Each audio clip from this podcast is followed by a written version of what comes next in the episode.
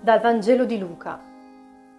In quel tempo, mentre Gesù parlava, una donna dalla folla alzò la voce e gli disse, Beato il grembo che ti ha portato e il seno che ti ha allattato.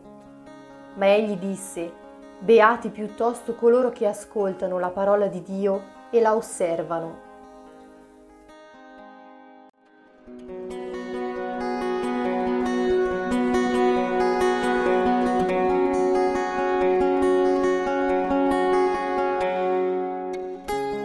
Nell'epoca storica in cui Gesù è vissuto, i legami di sangue avevano un'importanza assoluta nel definire l'identità di una persona, i propri legami familiari, il proprio passato, le appartenenze definivano chi eri. Le parole di Gesù introducono una verità più grande. C'è un assoluto maggiore che supera la nostra storia familiare, il rapporto con Dio e la sua parola di liberazione. Il cuore di chi siamo è il nostro essere figli amati dal Padre, senza se e senza ma. Anche oggi abbiamo bisogno di questo annuncio di liberazione.